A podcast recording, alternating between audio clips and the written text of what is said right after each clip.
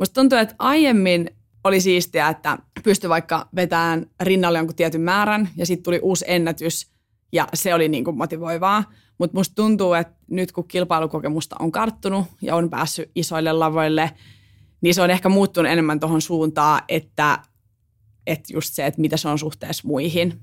Ja se ehkä just motivoi, motivoi silleen, että ei sille, niin loppujen lopuksi silloin on niin väliä, että pyst, kuinka monta metriä mä pystyn käsillä kävelemään, vaan just ehkä ennemmin se, että kuinka nopeasti mä pystyn sen tekemään suhteessa muihin.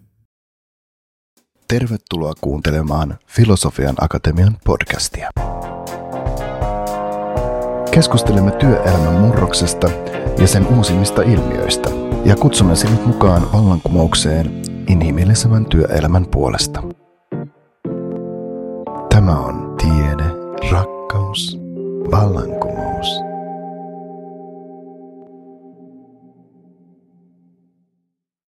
Moi!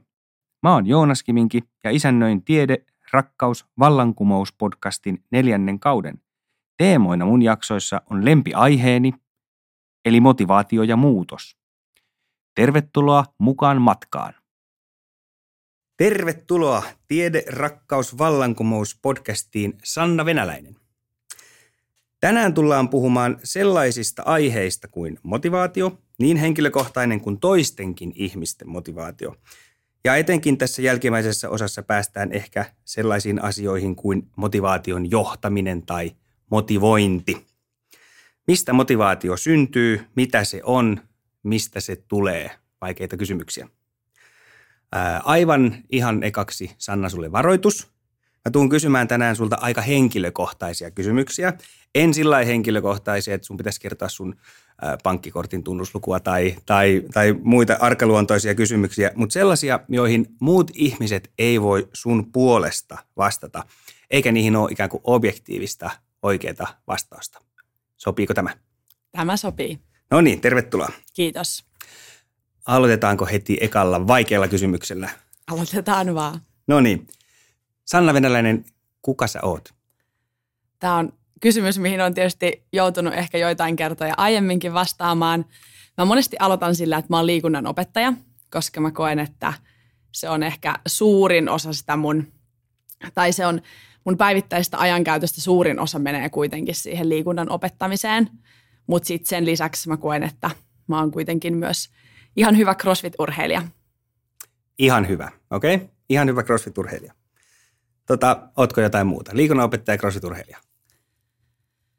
No sitten tämmöinen suht tavallinen suomalainen Kouvolasta kotoisin oleva Jyväskylässä opiskellut ja nyt sitten töiden perässä Vantaalle muuttanut okay. nainen. En, en osaa sen tarkemmin määritellä. ei, ei tähän edelleen. Tämä oli näitä kysymyksiä, joihin ei ole oikeita ja vääriä vastauksia, joten tota, tai oikea vastaus oli. Kaikki kuulostaa tuota, tutkivan journalistiryhmämme mukaan faktojen muka, tota, faktapohjaisilta tiedolta. Tota, sä oot maailmankin mittakaavassa, itse sanoit, että ihan hyvä, mutta mä sanoin, että maailmankin mitta, mittakaavassa kovatasoinen CrossFit-urheilija. Totta, Tiederakkaus vallankumous ei varsinaisesti ole CrossFit-podcast, joten ää, vitsisitkö kertoa, mitä kilpailullinen CrossFit oikein on? Mitä pitää osata ää, tai millainen on tyypillinen kisa tai tyypillinen harjoitus? Kerro vähän jotain, mitä se CrossFit oikein on. No nyt, nyt tuli aika laaja kysymys. Ää, crossfitti on, no riippuen, että tekeekö sitä silleen, että harrastaa vaikka crossfittia vai tekeekö sitä silleen, niin kuin mä koen, että mä teen suht ammattimaisesti. Mä en ole missään nimessä ammattiurheilija, koska mä olen liikunnanopettaja, mutta mä pyrin harjoittelemaan suht ammattimaisesti. Niin toki samoja liikkeitä tehdään, mutta sitten ehkä vähän reenimäärät on vähän eri, reenipainot on vähän eri, liikkeet voi olla vähän haastavampia sitten, kun pyritään, niin kuin, pyritään vähän korkeammalle tasolle. Mm, crossfitti, siihen kuuluu tosi paljon kaikkea. Pitää ostaa juosta, uida, nostaa painoja, olla vahva, hyvä keuhkokapasiteetti, sietää väsymystä. Sitten ehkä, no aika paljon tarvii päättäväisyyttä ja semmoista niin kuin ne jutut, mitä reenataan tai joutuu kisoissa tekemään, niin se ei välttämättä ole aina siinä hetkessä hirveän mukavaa tai kivaa tai hymyhuulilla tekemistä toki sitten jälkikäteen tulee se hyvä fiilis, mutta se joutuu vähän niin kuin itseään viemään semmoiseen ehkä epämukavaakin tilanteeseen, kun haastetaan niitä fyysisiä ominaisuuksia. Okei. Okay. Ähm, no sitten jos liikutaan vielä henkilökohtaisella tasolla, mutta mennään tämmöiseen niin kuin identiteettiin, niin, niin, niin mitä sä teet? Sä, teet? sä urheilet ja sä teet töitä, mutta miten sun aika jakautuu vaikka, tai en nyt kyseisi ajan jakautumista, vaan miten sun keskittyminen jakautuu? Kumpaan sä keskityt enemmän, missä suhteessa? Mitä sä mietit, kun sä oot suihkussa? Kumpaan sä mietit enemmän? no, mä no suihkussa mä kyllä ehkä mietin, yleensä mä mietin sitä, että pesikö mä eilen hiukset, tarvitsen pestä tänään tyyppisiä. Mutta mä sanoisin, että mun aika jakautuu aika 50-50. Eli silloin kun mä oon töissä, niin ö, opettajan työ on aika hektistä. Siinä ei ihan hirveästi ehdi omia juttuja miettiä. Että silloin työpäivän aikana mun niinku, tavallaan mä menen sen mun lukkarin mukaan, että okei, nyt tapahtuu tämä tunti, nyt mulla on nämä oppilaat, nyt harjoitellaan näitä juttuja. Nyt on välkkä, mä teen Vilma-merkintöä ja sitten mulla on hyppytunti. Mun täytyy suunnitella vaikka seuraavan päivän tunti tai soittaa johonkin jonkun oppilaan kotiin tai hoitaa joku palaveri. Tai, että se on niinku semmoinen, siinä ei ihan hirveästi ei miettiä, että aamulla on viikonloppuna kisat tai mitä mulla on tänään iltareenissä. Mutta sitten mä yritän taas vastavuoroisesti, että sitten kun se työpäivä on pulkassa – niin sitten mä taas sen jälkeen yritän pistää kaiken effortin siihen urheilemiseen. Ja niin kun, ää, paljon joutuu myös toki niin kun käyttää aikaa siihen, että ehtii nukkua riittävästi, syö fiksusti, jotta sitten olisi se tavallaan, kun se työ kuormittaa kuitenkin jonkin verran, niin sitten olisi kuitenkin edellytykset tehdä myös sitä urheilua mahdollisimman hyvin siinä töiden rinnalla. No niin, kuulostaa aika kokonaisvaltaiselta paketilta. Jep. Äh, kuinka paljon sulla on vapaa-aikaa? No musta tuntuu, että no vapaa-aikaa just sen verran, kun mä haluan. Tai no tavallaan sehän on vaan niin kuin päätös, että mä oon nyt päättänyt, että mä haluan vielä urheilla tosi silleen kunnolla. Niin sitten se tietysti tarkoittaa sitä, että mä ehdin nähdä vähän vähemmän mun kavereita. Mutta en mä silti koe, että mä olisin joutunut kauheasti antaa siitä niin kuin periksi. Että et kyllä mä sitten ehdin nähdä niitä kavereita myös, mutta et se vaan vaatii tosi paljon semmoista organisointia, että et milloin mä näen ja miten se nyt soveltuu tavallaan tähän mun aikatauluun, että jos mun pitää, tai ei voi sanoa pitää, mutta että jos mä reenaan kaksi kertaa päivässä, niin ehkä mun ei kannata sitä väliaikaa välttämättä käyttää siihen, että mä juoksen tuolla ympäri kaupunkia. Että sit pitää vähän miettiä, että okei, mä voin nähdä kaveria, mutta käytäisikö me sitä vaikka lounaalla tai tulisiko se vaikka juomaan meille kahvit tai että se, että ehkä niin kuin se, että miten mä näen sitä kaveria, että onko se semmoista palauttavaa vai onko se semmoista, että hillutaan jossain yötä myöten, niin, niin semmoista ei, semmoiselle ei ehkä hirveästi ollut aikaa. Joo, kuulostaa edelleen aika tämmöiseltä kokonaisvaltaiselta elämäntyyliltä. Ää, pysytään vielä tässä urheilussa. Sä äsken jo vähän mietiskelit, että kummin päin vastaa, että pitääkö tehdä treeni vai, vai, vai valitseeko tehdä treenin. Tuntuuko susta, että sä oot valinnut urheilijan uran vai onko urheiluura valinnut sinut? No toi on kyllä myös erittäin mielenkiintoinen kysymys. Ää, tavallaan mä ajattelen, että urheilijaksi kasvetaan. Että en mä varmaan olisi tällä tasolla, jos mä en olisi harjoitellut näitä juttuja niin kuin jo lapsena tai nuorena. Toki silloin hyvin paljon, ei, ei mun elämä todellakaan lapsena ollut niin kuin näin tämmöistä määrätietoista urheilun suhteen, mutta tietyllä tapaa niitä juttuja ehkä harjoitteli jo, että, että vaikka että mun pitää olla nukkunut hyvin tai mun pitää keskittyä syömiseen, jotta mä jaksan reenata ja niin kuin, että niitä juttuja on reenattu aiemmin. Mutta se, että kyllä mä ajattelen, että mä oon valinnut urheilun. Koska siiko, niin, ky, kyllä mä vaan ajattelen silleen, että, että pääsääntöisesti ei tietenkään aina ole kiva lähteä salille.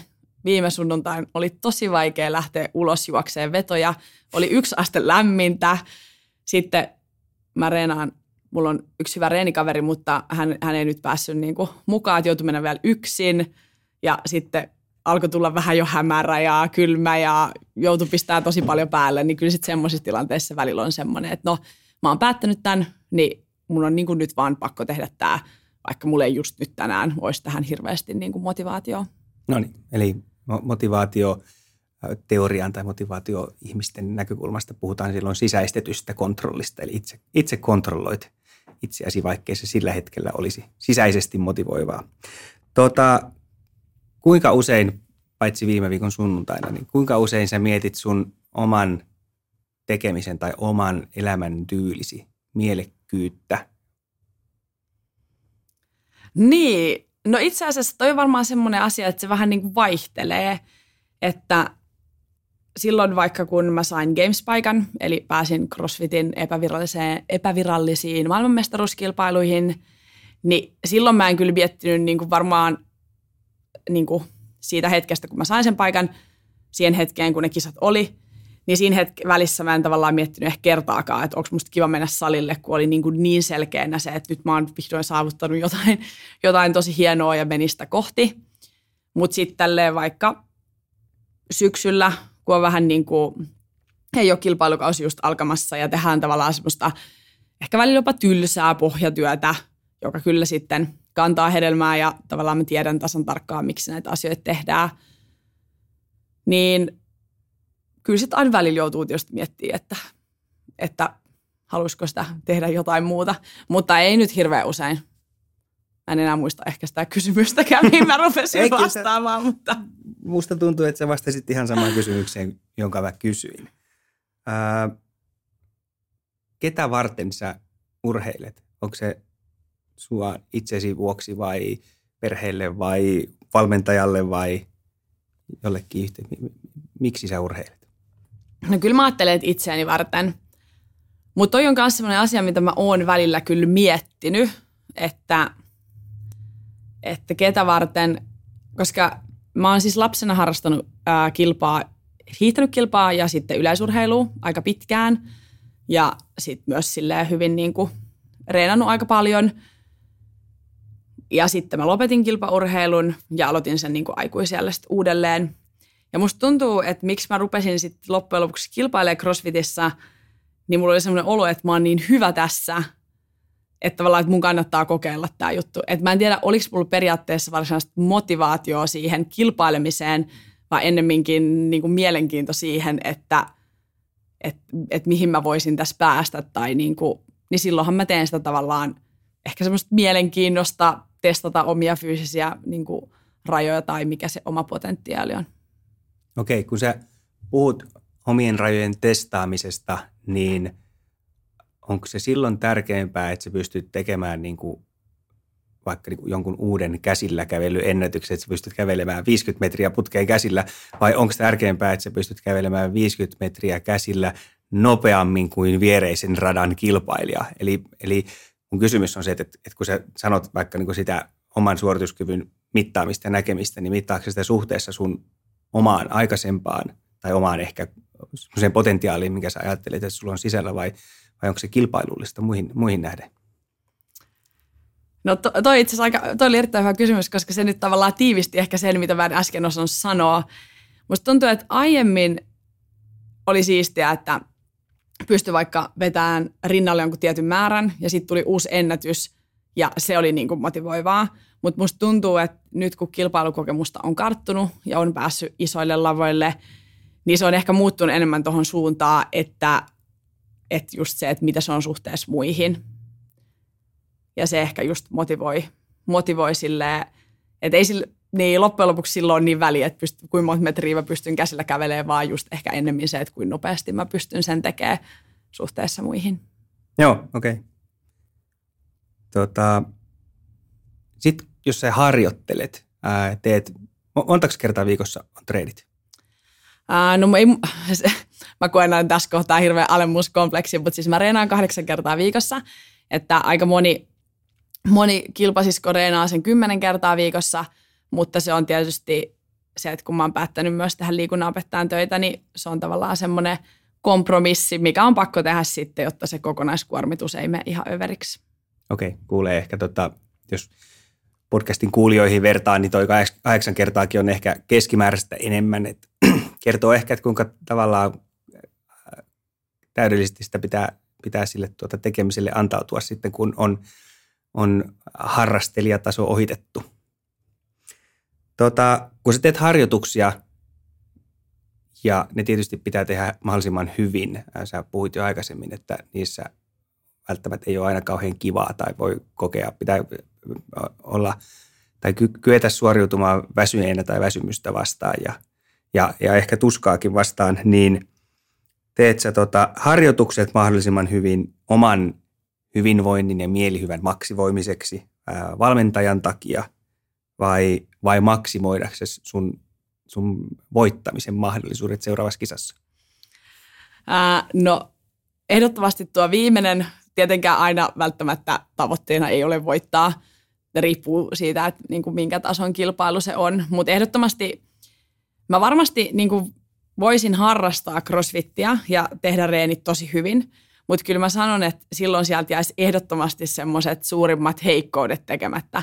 Että en mä aamulla heräisi polkemaan jotain pyörää salille, jota mä vihaan yli kaiken, jos niin kuin mä en tietäisi, että okei, tätä voidaan tulla, että tätä voidaan tulla mittaamaan jossain kisassa – että sit mä tekisin niitä juttuja, missä mä oon hyvä ja jotka on kivoi. Niin kyllä se, kyllä se varmaan sit, sit on. Toki ehkä tälle iän mukaan on pikkuhiljaa ruvennut kiinnittää myös huomiot siihen, että joskus muutama vuosi sitten oli vielä silleen, että no jos joku asia sattuu, niin ihan sama, että nyt ehkä on ruvennut vähän miettiä sitä, että kannattaako itseään esimerkiksi hajottaa ihan täysin, että myös niin kuin semmoista hyvinvointi että sen pitää tavallaan sen reenaamisen tuntuu hyvälle ja se ei saa aiheuttaa niin kuin semmoista pahaa kipua. Että on olemassa tietysti semmoista niin kuin mentaalista tai semmoista fyysistä kipua, mikä menee ohi, mutta, mutta se, että jos on joku paikka rikki, niin sitten sille pitää antaa aikaa parantua, että se ei niin kuin, koska se sitten vaikuttaa myöhemmin elämään sitten, jos jonkun paikan sillä ei hajottaa. Okei. Tota, vielä tökitään urheilijan motivaatioon, mutta tällä kertaa pistetään pienen niin viitekehykseen. Filosofian akatemian toiminta paljolti perustuu ää, tai pohjautuu tällaiseen ää, psykologian motivaatioteoriaan kuin itsemääräämisteoria. Ja siinä sen mukaan ihmisen motivaatio tai psykologiset perustarpeet jakautuu kolmen tämmöisen osa-alueen kesken. Ne on, ne on tota, autonomia, kompetenssi ja yhteisöllisyys. Voin kohta vähän selittää, että mitä niihin, mitä niihin liittyy – mutta se on, äh, motivaatioteorioita maailmassa vaikka kuinka paljon. Tämä itsemääräämisteoria on, on eniten erityisesti työelämäkontekstissa käytetty ja, ja maailman tutkituin sellainen, joten, tota, ää, joten sillä kentällä nyt pyöritään. Mutta aloitetaan siitä autonomiasta eli omaehtoisuudesta. Kuinka tärkeää sulle on omaehtoisuus ää, urheilussa, eli että sä saat itse valita – mitä teet, kuinka usein, millä intensiteetillä. Kuinka tärkeää se on, Sellainen vapaus? No mä väitän, että se ei ole mulle kovinkaan tärkeää. Se ehkä kuulostaa vähän sille tyhmälle, että, että miksi se ei olisi tärkeää, mutta mä luulen, että sit jos mä niin harrastaisin jotain ilman, että mulla olisi semmoisia kilpailullisia tavoitteita, niin silloin mä haluaisin tasan itse päättää, että miksi mä tänään vaikka hiihtämään vai juoksemaan vai uimaan ja – kuin pitkän lenkin mä hiihdän. Mutta sitten jos mulla on niinku selkeä tavoite vaikka kehittyä crossfitissä niinku paremmaksi urheilijaksi, niin sitten mä ajattelen, että mun valmentaja ehkä tietää, toki mä itsekin tiedän, mikä on niinku mulle järkevää, mutta sitten mä ehkä tykkään, että, että mulla on helpompi antaa ikään kuin vastuu siitä valmentajalle, joka päättää sen. Ja sitten mä vaan kiltisti vähän niin kuin vedän käden lippaa ja teen ne jutut. Että mä vihaan esimerkiksi sitä, että joskus jos mulla on – reenissä silleen, että no päätä mitä teet tänään. Niin mä että ei, ei, ei, ei tämä voi mennä tälleen, että on niinku, että en mä halua päättää. Että mulla on niin paljon helpompi tavallaan lukea se ohjelma. Ja sitten tavallaan, että mä en halua käyttää efforttia ikään kuin siihen, että mun pitäisi miettiä, mitä mun kannattaa tehdä. Koska musta tuntuu, että mun effortti tietysti menee töissä paljon siihen, että pitää olla läsnä ja hallita ryhmä ja niin kuin, ottaa kaikenlaisia murrosikään liittyviä, liittyviä haasteita niin kuin vastaan työpäivän aikana. Opetan siis yläkoululaisia. Niin sitten musta on kiva mennä salille, että se kaikki effortti, mikä mulla on siinä kohtaa päivää jäljellä, niin mä voin sitten keskittyä tavallaan vaan toteuttamaan sen reenin ilman, että mun tarvii miettiä sen enempää, että, miksi, mik, että mitä mun pitäisi tehdä tai mitä järkeä tässä on. Okei.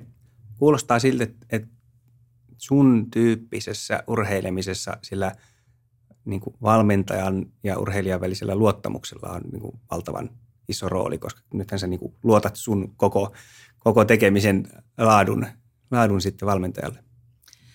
Joo, niin se kyllä, niin se menee, mutta sekin on ehkä semmoinen niin pitkän, että se ei aina ole ollut niin. Että silloin kun mä aloitin CrossFitin ja sitten tota, laji on tietysti mennyt paljon eteenpäin, mutta kun mä oon mennyt ekoihin kisoihin Suomessa, niin mä oon voittanut ne niin kuin saman tien.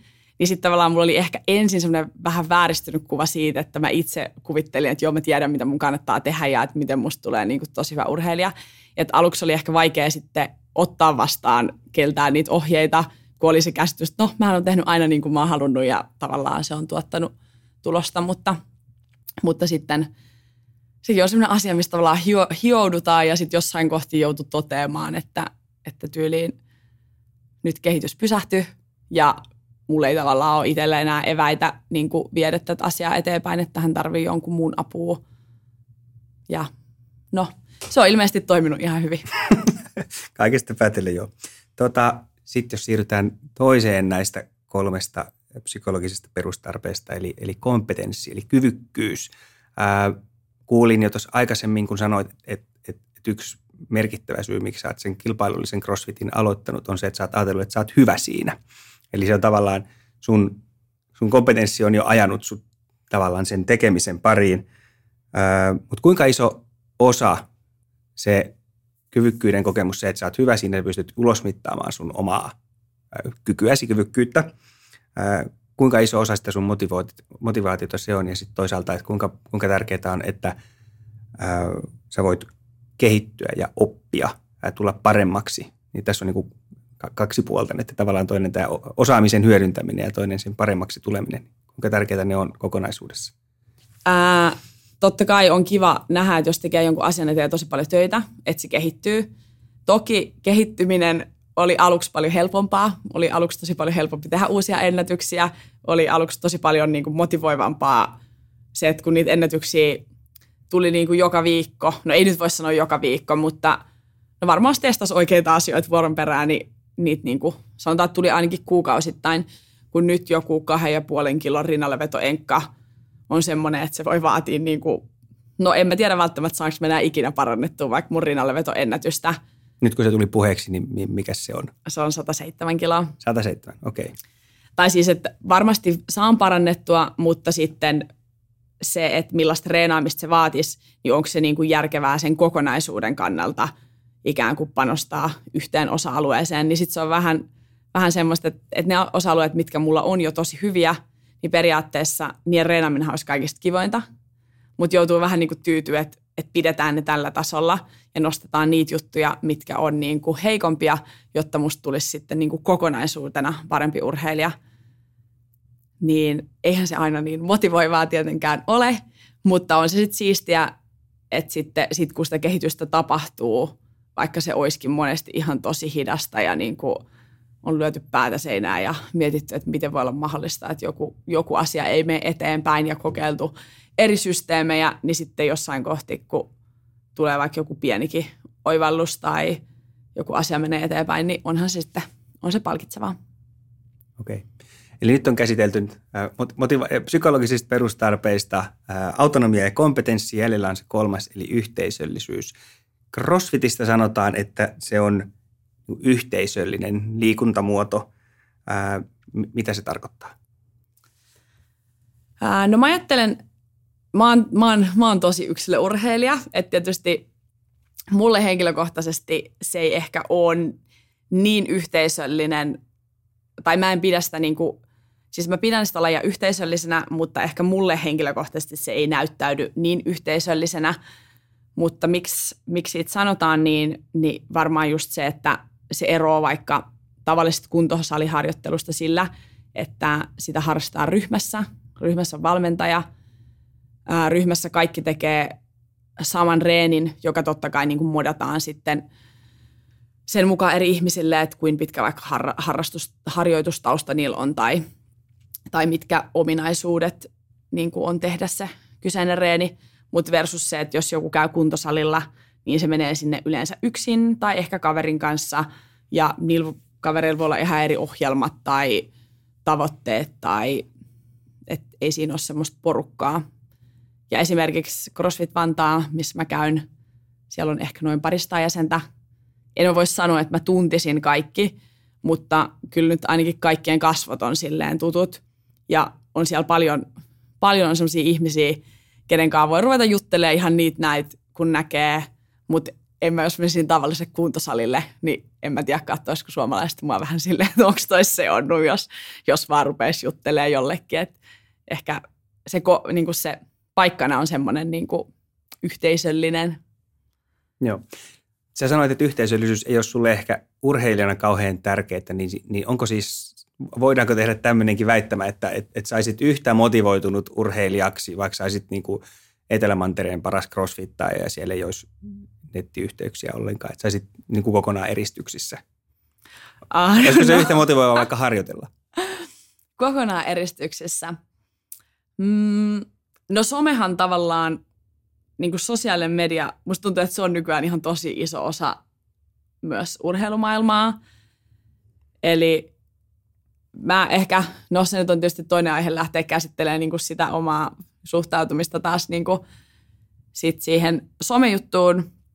No ehkä en ihan täysin, jos mut eristettäisiin ja mä en tietäisi yhtään, niin kuin, että mä en voisi seurata yhtään, että mitä mun kilpasiskot reenaa tai millaisia tuloksia ne on tehnyt tai jos mä menisin salille ja siellä ei olisi koskaan ketään, niin ehkä mä en nyt ihan niin kuitenkaan sitten niin kuin erakkoa, että mä ihan siihenkään pystyisin. No niin, eli se ei ole ikään kuin arjessa vallitseva osa sun, sun motivaatiota, mutta, mutta, mutta jossain. Ehkä nämä motivaatiokomponentit muutenkin ihmisillä näkyy parhaiten sille, että sit jos niitä otetaan pois. Eli sitten jos sullakin on, vaikka sä et halua valita sun ää, treeniohjelmaa, niin sä haluat kuitenkin valita, että ootko sä urheilija vai et. Sä et ole, sä et ole väkisin urheilija.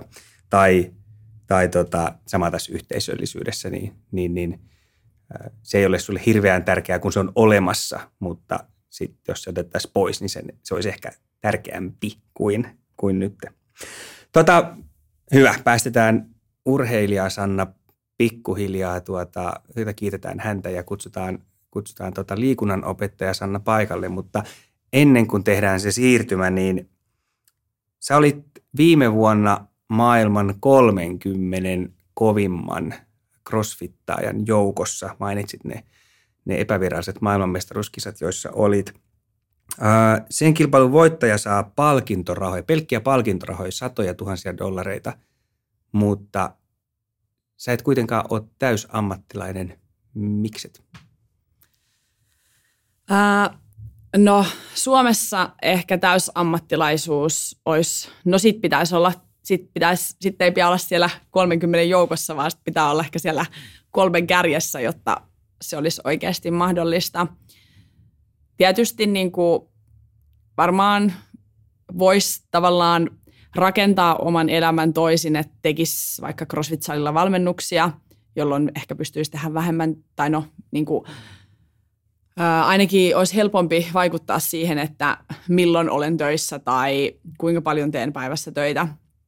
Tai olisi ehkä helpompi ottaa kisareissuille vapaata kuin vaikka, vaikka työ tuolta koulumaailmasta, mutta mä oon ehkä tehnyt semmoisen pää, tai en ehkä, vaan olen tätä asiaa miettinyt ja tehnyt semmoisen päätöksen, että mä en vaikka halua sosiaalisessa mediassa jakaa hirveästi niin kuin, haluan jakaa juttuja, mutta mä haluan pitää itse kiinni siitä, että mitä asioita mä jaan.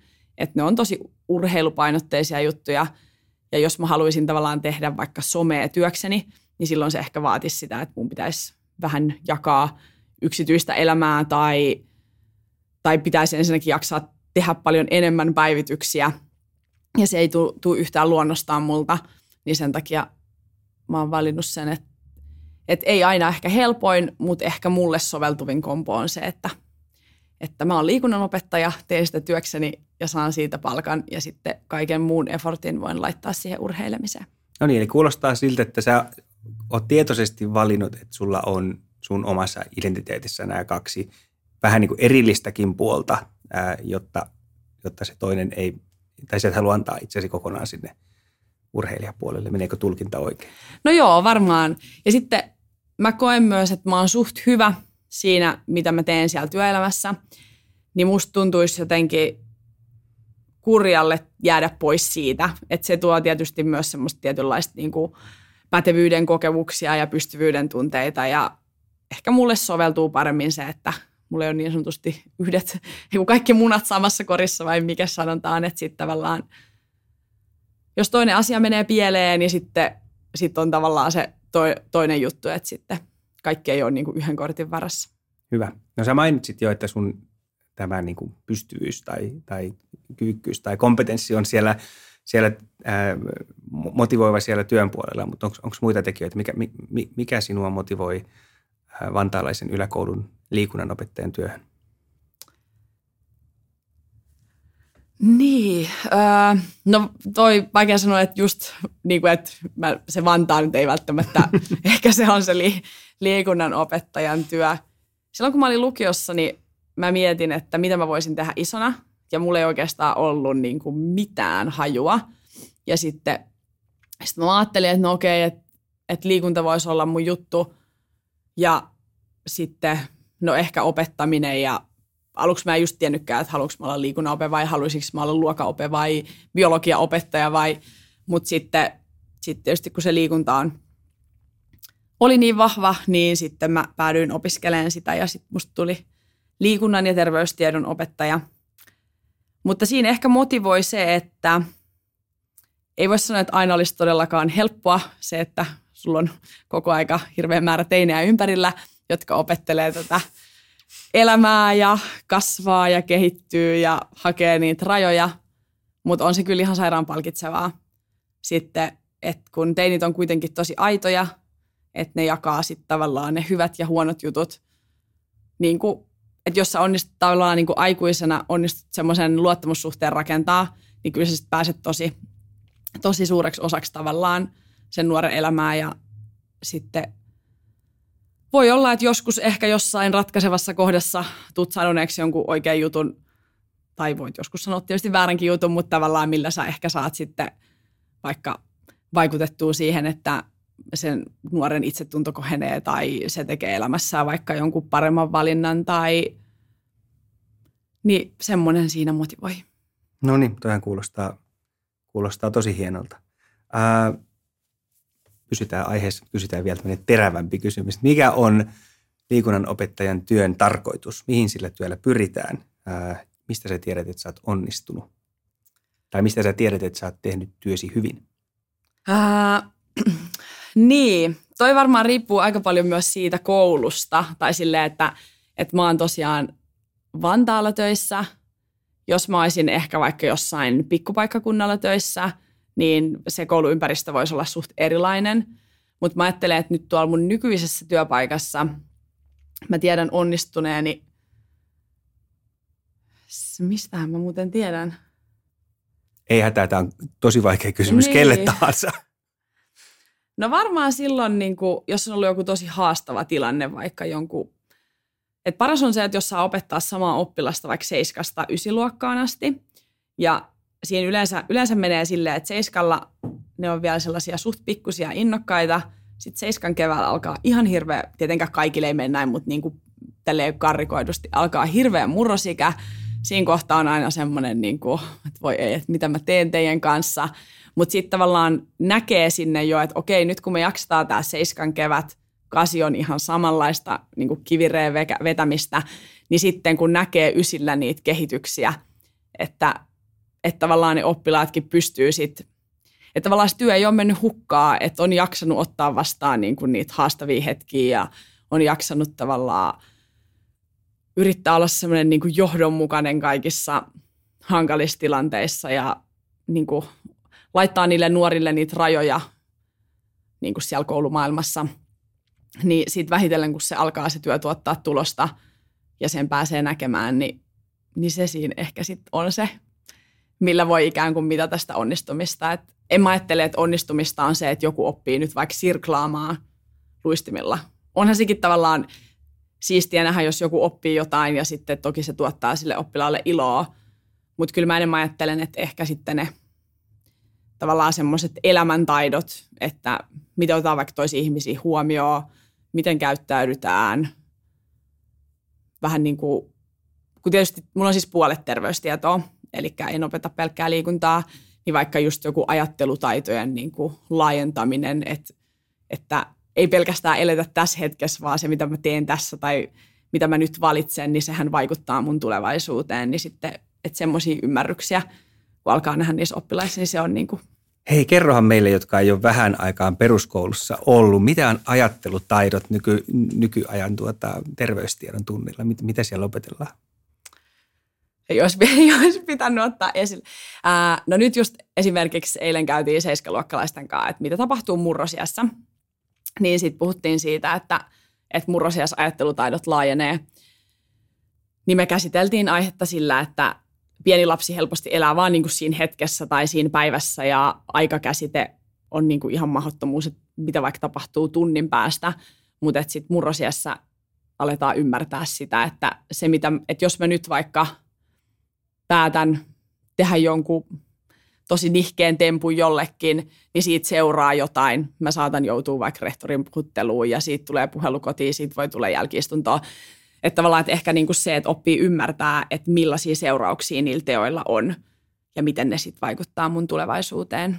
Mutta sanotaanko, että tämä on sellainen asia, että tämä, vaatii sen koko yläasteen, että tämä niin alkaa sitten niin kuin oppiminen. Että se ei, ei varmaan nyt vielä mun yhden tunnin perusteella niin kuin seiskat sitä sisäistänyt. Joo, ja kyllähän tämä aihe on vaikea, että jostain kirjasta joskus luin, että, että, että että et kun ihmisillä tota, aivot kehittyy monesti tonne, tai varsinkin miehillä tuonne melkein 30 vuoteen asti, ja se on nimenomaan etuotsalohko, jossa, jossa kaikki tämmöinen niin kuin, ää, rationaalinen ajattelu kehittyy, niin, niin ikään kuin se, että, että se voi yläasteen aikana opi, opettaa ehkä semmoisia juttuja, jotka jatkaa kehittymistä vielä kymmenen tai yli kymmenen vuotta sitten eteenpäin. Mutta joo, hyvä. Kiitokset tästä tota, sivupolusta. Ää, et jäi, jäi vaan tämmöisenä, tota, kun olet tämmöisen ajattelufirman ää, podcastiin tullut, niin, niin ajattelutaidot oli heti tämmöinen avainsana, johon oli pakko tarttua. No mites tota, kuinka motivoituneita liikunnan ja terveystiedon opiskelijoita vantaalaiset nuoret on? Ää, varmaan aika niin kuin monessa muussakin asiassa niin aika laidasta laitaa, että, että on niitä, joita kiinnostaa tosi paljon, jotka haluaa hyvän arvosanan – jotka harrastaa vapaa-ajalla liikuntaa, jotka ovat kiinnostunut niistä terveystiedon jutuista. Ja sitten on se toinen ääripää, jotka vielä yläasteellakin käy vähän niin kuin, vähän niin kuin viettävässä aikaa siellä koulussa, että, että mulla on tässä lukujärjestys ja joka kertoo, missä pitää olla milloinkin ja täällä on kouluruokailu ja niin kuin tavallaan, että ei ole, kaikki ei ole ehkä hoksannut vielä sitä, että, että opiskellaan itseä varten, ei se, että koska vaan pitää pitää käydä koulua, niin motivaatiota on niin kuin laidasta laitaan. No tässä, tähän liittyy kyllä lause, jonka varmaan kaikki muistaa omalta koulualta, että ei koulua, vaan elämää varten. Mm. Tota, jos siellä on sitten niin kuin opiskelu tai oppimis- tai koulunkäyntimotivaatiota laidasta laitaan, niin miten opettaja kumpiin keskitytään enemmän. Heihin, joilla on korkea motivaatio ja halutaan vahvistaa sitä heidän tai ylläpitää sitä korkeat motivaatioa, vai niihin, joilla se motivaatio on, on kadoksissa? No oikea vastaus olisi varmaan se, että niin kuin tasaisesti molempiin, mutta ainahan se niin kuin yhden ihmisen tietysti niin kuin se, että jos on vaikka 20 oppilasta ja yksi aikuinen, niin aina ei tietenkään ole mahdollista jokaista oppilasta niin kuin kaikki toki huomioidaan, mutta ei ole aina niin kuin mahdollista mennä, niin kuin, että joudutaan tekemään niin kuin kompromisseja. Mutta ehkä mä yritän niin, että välillä on semmoisia oppitunteja, joissa mennään sitten niiden heikoimpien mukaan tai niiden mukaan, joita ei kiinnosta. Ja sitten voi olla joku toinen hetki, että okei, no te istutte sitten sivussa ja nämä, ketä haluaa, niin saa pelata kunnolla. Et varmaan se on semmoista jatkuvaa kompromissia. Joo, No miten sun nämä molemmat puolet omasta tekemisestäsi sekä oma henkilökohtainen urheilijaura tai urheilija-identiteetti ja sitten ammatti-identiteetti myöskin liikunnan parissa ja, ja terveellisen elämän parissa, niin miten ne tota, tukee toisiaan? Onko, ne, onko niissä asioita, jotka on ristiriidassa ja, ja miten, vai koet sä, että nämä on niin kuin sulle on hyödyksi, että sulla on nämä kaksi puolta, niin auttavat toisiaan? Mä en hirveästi töissä tuo esille sitä, että mä harrastan kilpaurheilua. Että ne on niinku kaksi sellaista tosi, tosi erilaista maailmaa, jotka ei ymmärrä toisiaan. Tai niin, no mä en koe, että koulumaailma välttämättä ymmärtäisi, niin kuin, tai välttämättä kollegat aina ymmärtäisi sitä, että mitä se tarkoittaa, että mä urheilen tuolla tasolla. Eikä mua haittaa, että ne ei ymmärrä. Tavallaan mä en ole sitä vailla. Ja sitten taas ehkä kilpaurheilumaailma ei ymmärrä sitä, että joku tekee opettajan töitä. Mutta musta se on vaan ehkä siistiä sitten ikään kuin elää kahdessa semmoisessa tosi, tosi erilaisessa maailmassa. Mutta välillä toki urheileminen tai suurimmaksi osaksi urheileminen tukee tietysti töissä jaksamista, että kyllähän se luo myös semmoista terveelliset elämäntavat, että mä nukun hyvin ja syön hyvin ja harrastan sitä liikuntaa, mutta toki sitten kun puhutaan kilpaurheilusta, niin se ei ole mitään terveysliikuntaa, eli mennään niin kuin jatkuvasti siellä äärirajoilla, että tietyllä tapaa se tuo myös sit semmoista väsymystä ja joskus jonnekin paikkaa voi sattua tai kolottaa. Että, mutta kyllä mä luulen, että niin kuin pääsääntöisesti, ehkä se, että jos on ollut vaikea työpäivä ja pääsee reenaamaan, niin sitten ainakin niin kuin, tavallaan se työpäivä on tosi paljon helpompi unohtaa, että siihen ei jää niin kuin, kun ei ole ikään kuin aikaa jäädä miettimään niitä juttuja, niin mä luulen, että silleen psyykkisesti se tukee. Joo, nyt on varmaan, varmaan moni, joka vapaa-ajalla harrastaa ihan, ei nyt ihan ton tasosta liikuntaa kuin sinä, mutta muuten niin pystyy ymmärtämään, että se kun ympäristöä vaihtaa noin ikään kuin selkeästi erilaiseen, että oli se sitten golfkenttä tai, tai, tai crossfit-sali, niin, niin se tota, auttaa siinä palautumisessa ja, ja nollaamisessa.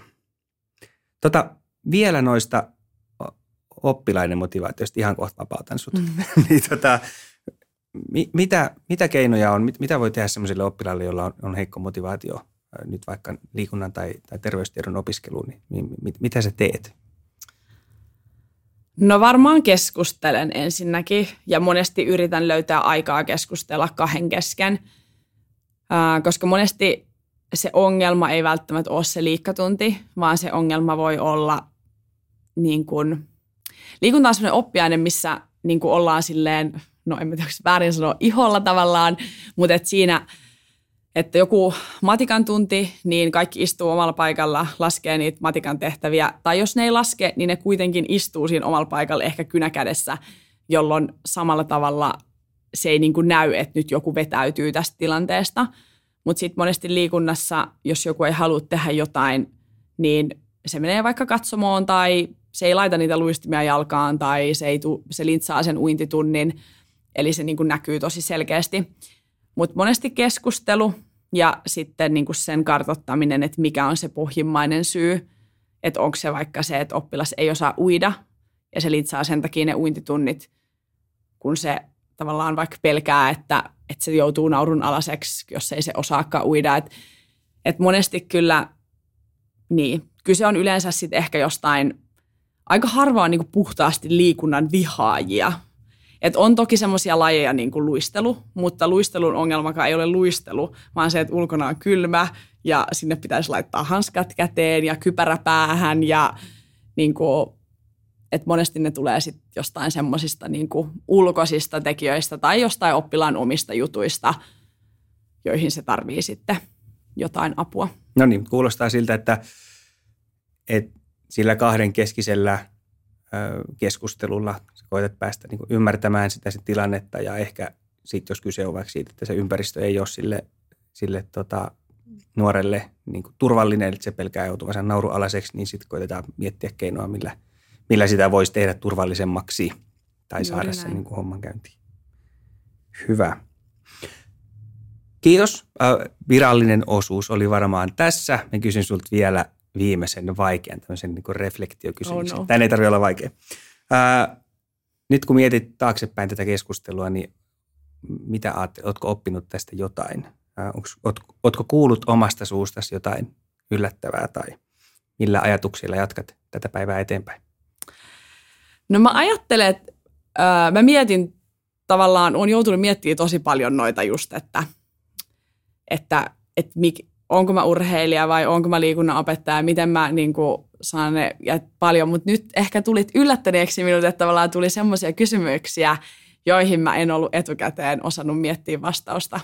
Niin mä luulen, että kyllä mä varmaan siitä sitten myös olen niin kuin oppinut, että on joutunut taas pohtimaan semmoisia juttuja, joita ei ole ikinä niin kuin osannut ajatella. Hyvä, kuulostaa, kuulostaa hyvältä niin kuin minunkin puolesta. Hei, suuret kiitokset Sanna, oli, Kiitos. oli ilo. Tämä oli Filosofian Akatemian Tiede, rakkaus, vallankumous podcast. Kiinnostuitko inhimillisen työelämän vallankumouksesta? Tilaa podcast haluamallasi podcast-alustalla ja kuuntele lisää jaksoja sekä tutustu blogiimme osoitteessa filosofianakatemia.fi.